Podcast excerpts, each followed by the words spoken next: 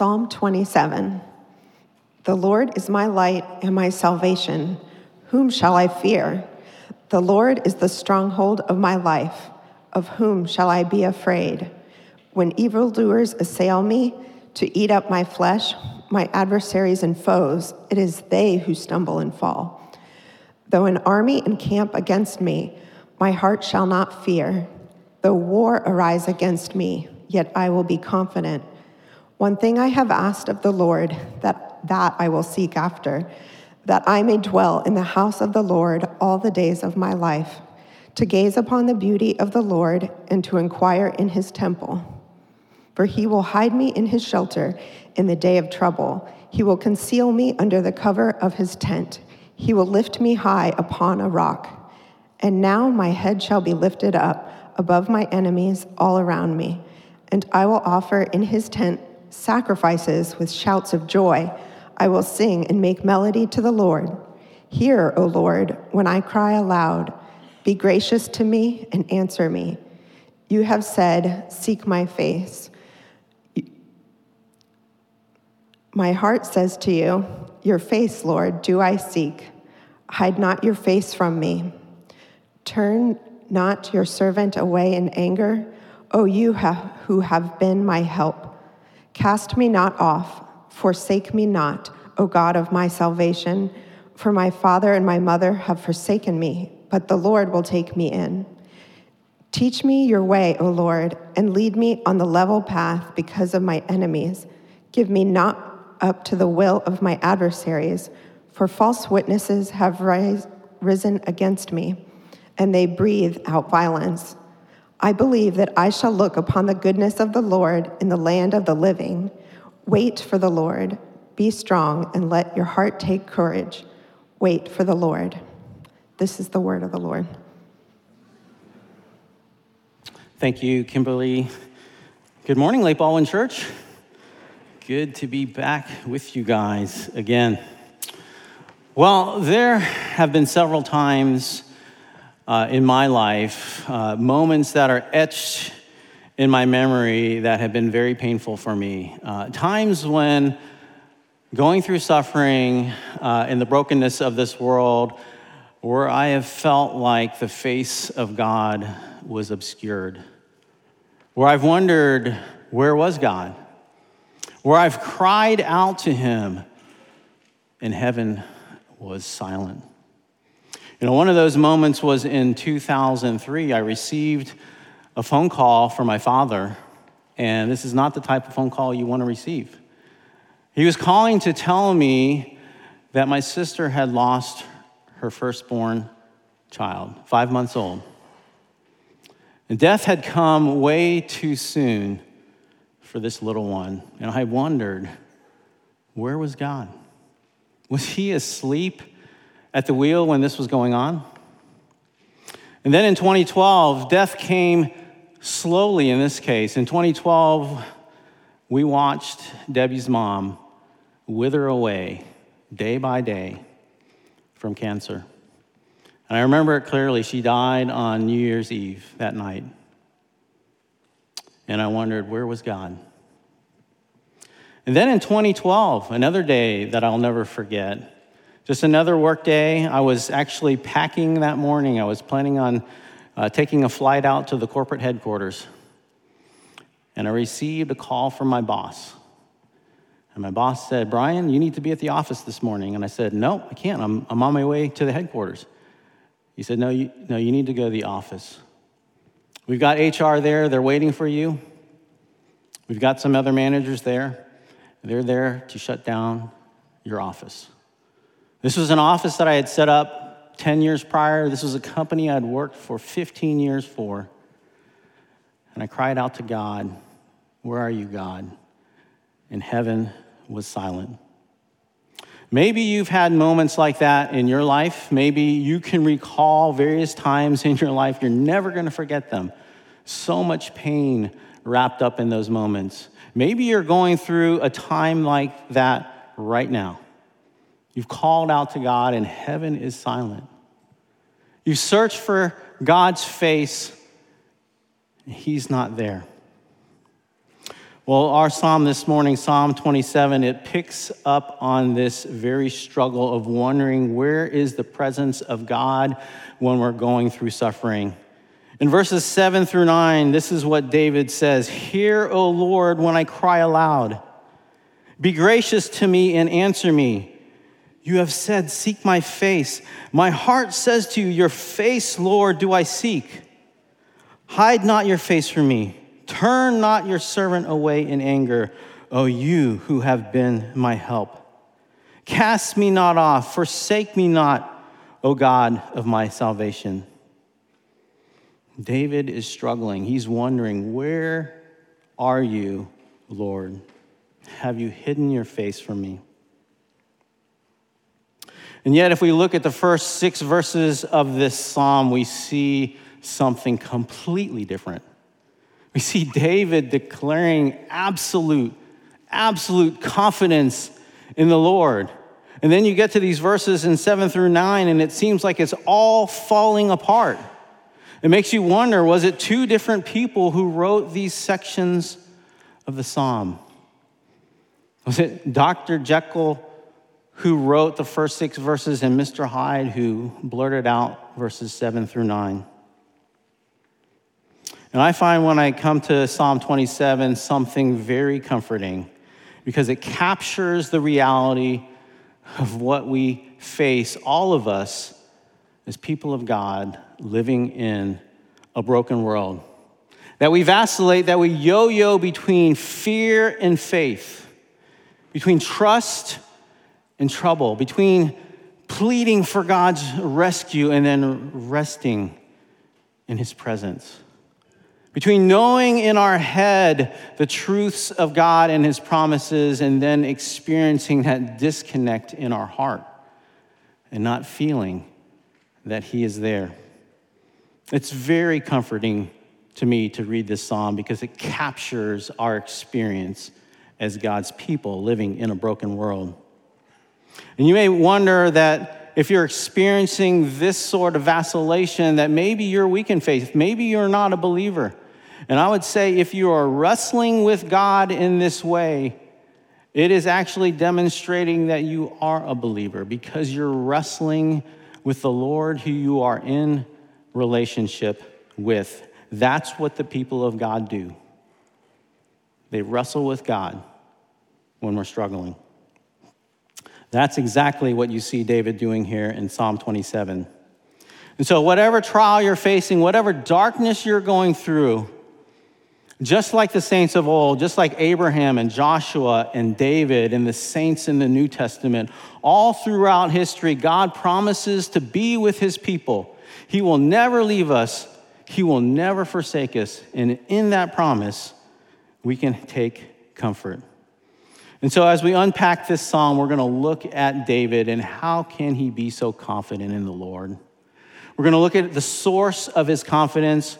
And then we're going to see how this confidence brims over, how it flourishes and gets nourished. And then towards the end of the psalm, we're going to see David demonstrate his confidence. And so, look with me in verses one through three, the source of David's confidence. It begins with who God is. Verse one The Lord is my light and my salvation. Whom shall I fear? The Lord is the stronghold of my life. Of whom shall I be afraid? David is using the personal name of God here, Yahweh. This is the name that God had told his people. This is the personal God to David who made promises that his kingdom will last forever, that his throne would endure forever. David is not declaring something about an abstract God. He is declaring something about a God that he is personally in relationship with and from whom he had received promises. And he calls Yahweh his light, his salvation, and his stronghold. Yahweh is his light. Light is truth. And in truth, we get clarity. We get understanding. We get order. Now, David, in his life, he was surrounded by darkness. right? And in darkness, you begin to lose perspective, you begin to lose understanding. And David is saying, The Lord is the one who brings clarity to my life and to my purposes. And then he calls Yahweh his salvation, the one who delivers him from his enemies, the one who delivers him from darkness and from trouble. And then lastly, he calls Yahweh his stronghold. And a stronghold is a place of refuge, a place where you can go to find protection from harm. And so the source of David's confidence is in God and who he is. His confidence is solely in the Lord.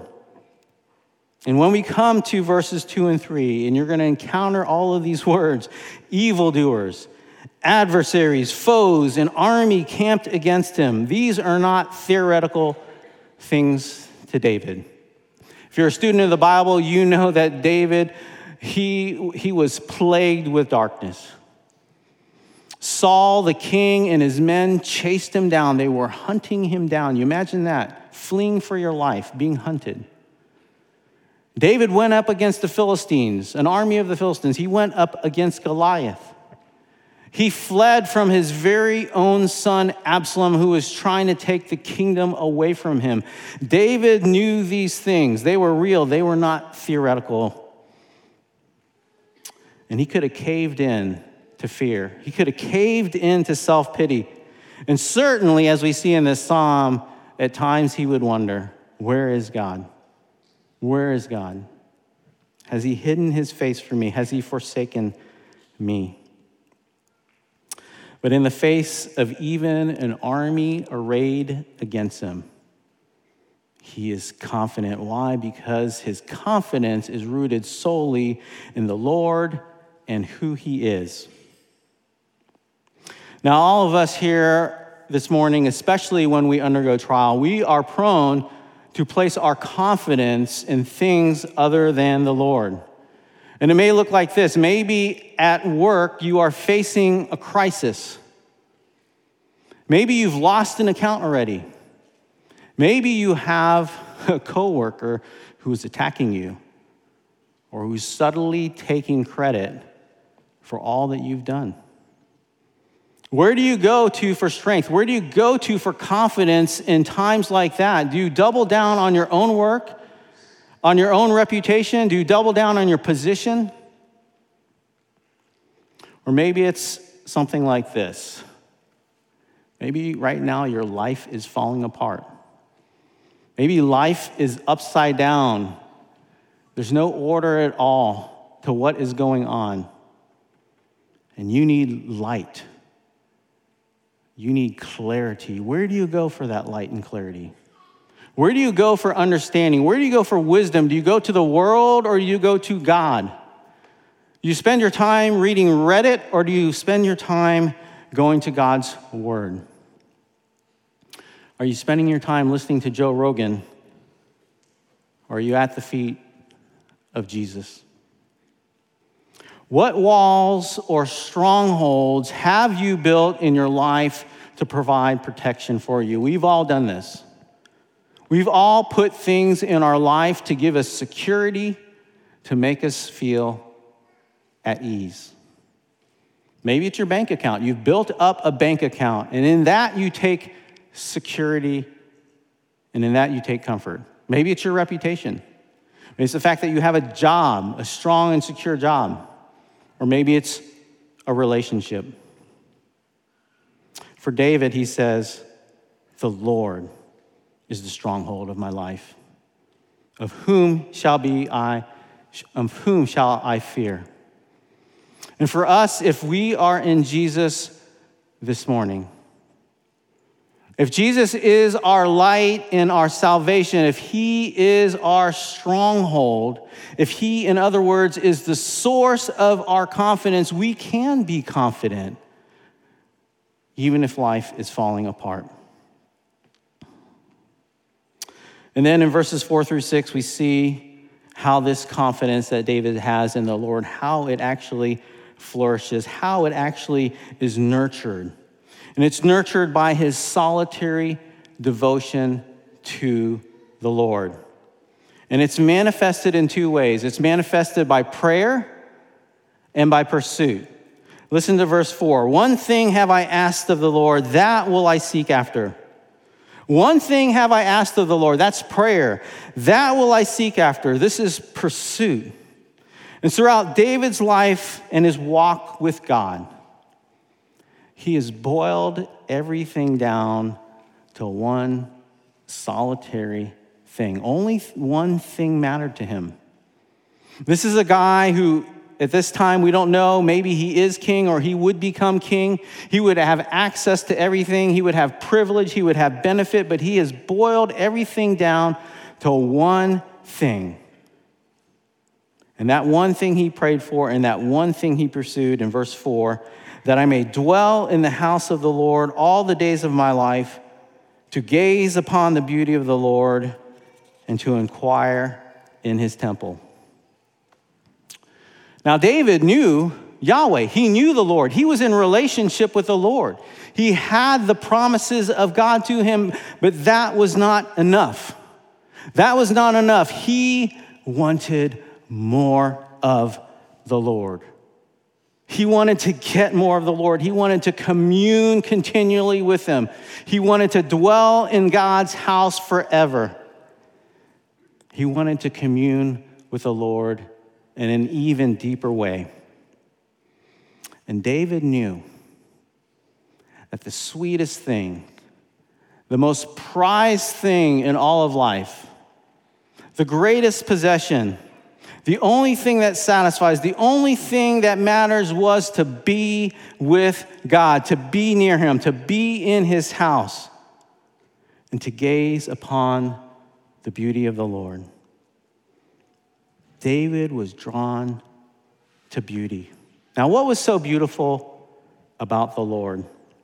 What captured David's heart so much? I mean, the Lord was invisible.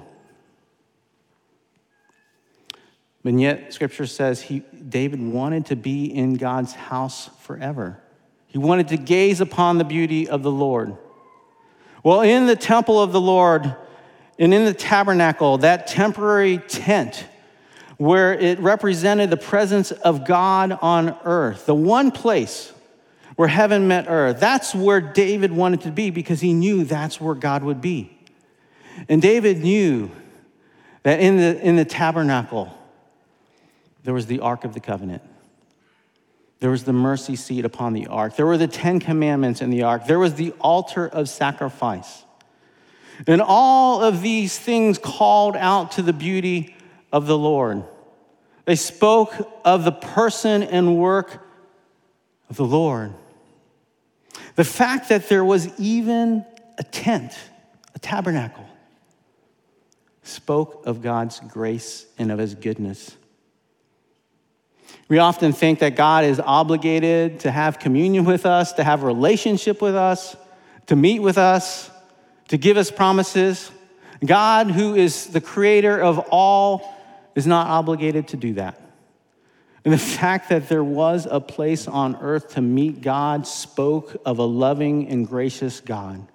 And then in, in entering into that tent and pondering the things in it, Scripture says David wanted to inquire in the temple. That word inquire has the sense of contemplating, meditating upon. Contemplate, the Latin is templum. Templum is where we get temple or sacred space. David wanted to meditate upon these things and ask, what does it mean? The altar the mercy seat, the Ten Commandments. These things caught the gaze and attention of David because they spoke of the person and the work of the Lord. It spoke of his perfection in the law, his holiness, his beauty. And it spoke of that glorious work that the Lord would do to provide a way for man to be in relationship with God. And that is through sacrifice atonement placed upon the mercy seat. David's heart was so captivated by these things. He wanted to be there, he wanted to dwell upon it, he wanted to spend his time thinking about the wondrous and glorious beauty of the Lord. And in verses 5 and 6, we see how this gazing at God's beauty it leads to a flourishing of David's confidence of the Lord and that leads to worship. It says in verse 5 and 6 For he will hide me in his shelter in the day of trouble, and he will conceal me under the cover of his tent. He will lift me high upon a rock, and now my head shall be lifted up above my enemies all around me. And I will offer in his tent sacrifices with shouts of joy. I will sing and make melody to the Lord. Do you see what's happening here? David's confidence as he enters the temple, now it's boiling over, it's brimming over. He's sure that God is going to hide him in the day of trouble. He's sure that God will conceal him. And he's sure that he will be protected. And not only protected, he's going to be exalted, lifted up upon a rock, lifted up above his enemies. His confidence is flourishing. And when he gazed upon the beauty of the Lord, not only is his confidence flourishing, but it leads to what? To worship. Beauty leads to worship, and worship in turn, it turns around and nourishes, nurtures, reinforces our confidence in the Lord. And I will offer in his tent sacrifices with shouts of joy. I will sing and make melody to the Lord. You know, when we are captivated by something beautiful, it takes our eyes off of ourselves. It takes our eyes off of our circumstances and it places it somewhere else. You know, one of the things I love to do at weddings, and I can remember the last wedding I did was uh, for my cousin's uh, daughter.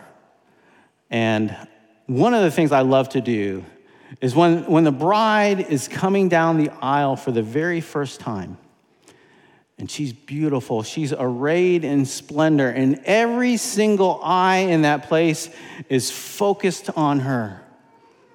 I like to take a little glimpse of the groom and look at his face. What does it look like to be totally captured by beauty? Because in that moment, that guy is not thinking about himself. He is totally enraptured with his beautiful bride. He's not thinking about the future, he's not thinking about the troubles he has. He's thinking about one thing he's thinking about his beautiful bride. It's the same way when you stand before natural beauty. You don't stand in front of the Grand Tetons or the Grand Canyon and think, well, how great I am. Right? You're lost in wonder and awe. And you see glory and it captures your heart. And that beauty leads to worship. Beauty always leads to worship for the pagan and for the believer. You know, we're no different than David. We all go through suffering and trials. We all vacillate and ping pong between faith and fear, between having it totally in our head and then our hearts are disconnected and we don't feel like God is there. And just like David, we need in our times of trial for our faith and our confidence in the Lord to flourish to be nurtured, to be fed, to be reinforced. And how do we get there? Well, let me ask what is your one thing? What is your one thing? What captivates your heart and allows you to declare the greatness of something else?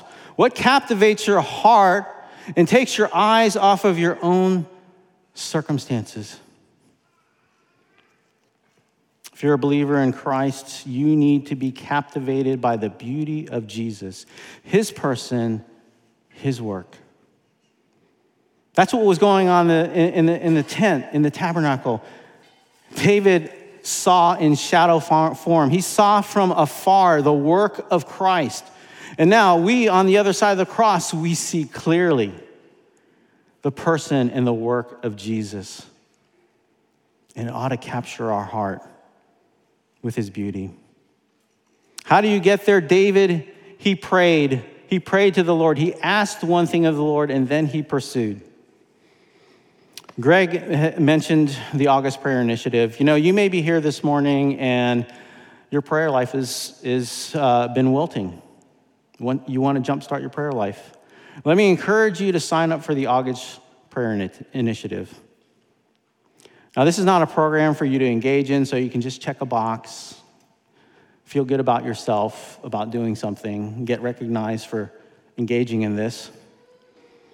Engage in the August Prayer Initiative so that you can get more of the Lord, so you can encounter the Lord through His Word and through prayer. Engage in this so you can be captivated again by beauty, so you can call out to Him. And then, how do you get this? You get this by being in His house over and over again. That's what David wanted. He wanted to be in the house of the Lord. Because in the house of the Lord is the beauty of the Lord. And that's why we come here week after week to get more of Jesus, to have our faith nourished, especially in times of trial, but also, hey, when things are going well, often we forget how much we need the Lord. Certainly, when we're faced with the brokenness of this life, we need to be captured by beauty. But I know that there's brokenness inside of me because of my sin. And daily, I need to be captured by the beauty of the Lord, what He has done, who He is. He is loving and he, He's gracious. And He came down and He put on flesh so that He can dwell with us and have relationship with us. You know, at the end of the psalm in verses 13 and 14, now we see David demonstrating his confidence. He was so confident of the Lord that he believed he would see God's goodness in his lifetime. Verse 13 I believe that I shall look upon the goodness of the Lord in the land of the living. Now, if you're in Jesus this morning, if you followed him in faith, you have already received and have tasted of the goodness of the Lord in the land of the living. Romans 8:32 says, "He who did not spare his own son but gave him up for us all, how will he not also with him graciously give us all things?" That scripture is saying God has given us his very best already. His precious son. So, in this life, is he going to fall short of giving us a lesser good? No. If you have Jesus, you have God's greatest good towards you already. So confident was David that he could actually now wait upon the Lord, wait for his deliverance, wait for his provision, wait for his goodness. Verse 14 Wait for the Lord, be strong, and let your heart take courage. Wait for the Lord. His confidence is brimming over, and now he's inviting his audience, his community. He's encouraging them with this confidence yes, I can wait for the Lord. And I can do it in strength, and I can do it and face it with courage, not in weakness, not cowering in fear. You know, oftentimes when we are in a tough spot, the last thing we want to do is wait.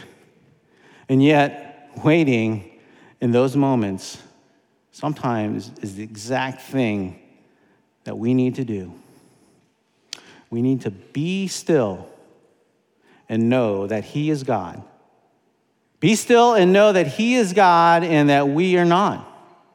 He is the sovereign Lord. He is the one that is in control of every detail of our lives, and we are not.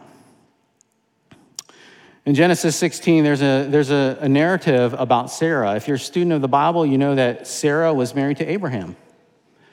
And Abraham received the promises of God, God's goodness to him. And, and one particular promise he received was Abraham, through your offspring, I'm going to bring a blessing to all the nations of the earth. But Sarah was barren, she couldn't have kids. And so in chapter 16, she could not wait. And so she goes about fulfilling God's promise on her own. She gives her maidservant Hagar to Abraham to have a child. She couldn't wait on the Lord. She wasn't patient. She had to take control of the situation herself and make something happen. Our lack of waiting at times, and certainly here in Sarah's case, is showing her unbelief in God and his promises. Sometimes we have that very same problem. We don't believe God, who He is, and His promises towards us, that He is good, that He is sovereign, that He's in control. And Sarah didn't believe it. And so I ask you this morning who is your confidence in? Who's your confidence in? So much so that you can let go of the situation, let go of control, and allow God to be God and to show his goodness to you and to patiently wait with strength upon him. Who's your confidence in? Only upon Christ, the solid rock, can you stand. All other ground is sinking sand. All other ground is sinking sand. Will you pray with me? Heavenly Father and mighty God, Lord, we need this kind of strength. We need this kind of courage in the face of our trials to wait upon you, knowing that you are good. We need this kind of confidence, knowing that you will provide, that you will show us goodness, even in our lifetime. Indeed, you have shown us the greatest good in your Son. And so, Father, draw our hearts to your Son, to gaze upon the beauty of the Lord and to inquire in his temple. And we ask this in Christ's most precious name. Amen.